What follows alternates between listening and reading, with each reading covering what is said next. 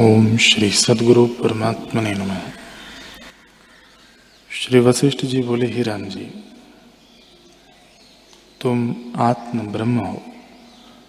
दुख से रहित अपने स्वभाव में स्थित हो और आत्म दृष्टि से देखो कि सब आत्मा है। अथवा जगत को मिथ्या जानो तो भी शेष आत्मपद ही रहेगा। जैसे जागृत स्वप्न और सुषुप्ति का अभाव होने पर शांत पद शेष रहता है, वैसे ही जगत का अभाव निश्चित होने पर आत्मपद शेष प्रतीत होगा। इस जगत का अत्यंत अभाव है, और जो दिखता है वह भ्रांति मात्र है। जो एक काल में होता है, वह दूसरे काल में नष्ट हो जाता है। स्वप्न में जागृत का अभाव हो जाता है और जागृत में स्वप्न का अभाव हो जाता है।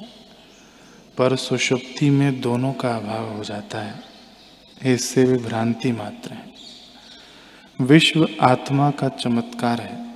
जैसे समुद्र में तरंग होते हैं, वैसे ही आत्मा में जगत है। अहंता से यह उदय होता है और अहम का अभाव होने पर इसका भी अभाव हो जाता है। जिनको अहंता के अभाव का निश्चय हुआ है, वे ही संत और उत्तम पुरुष हैं।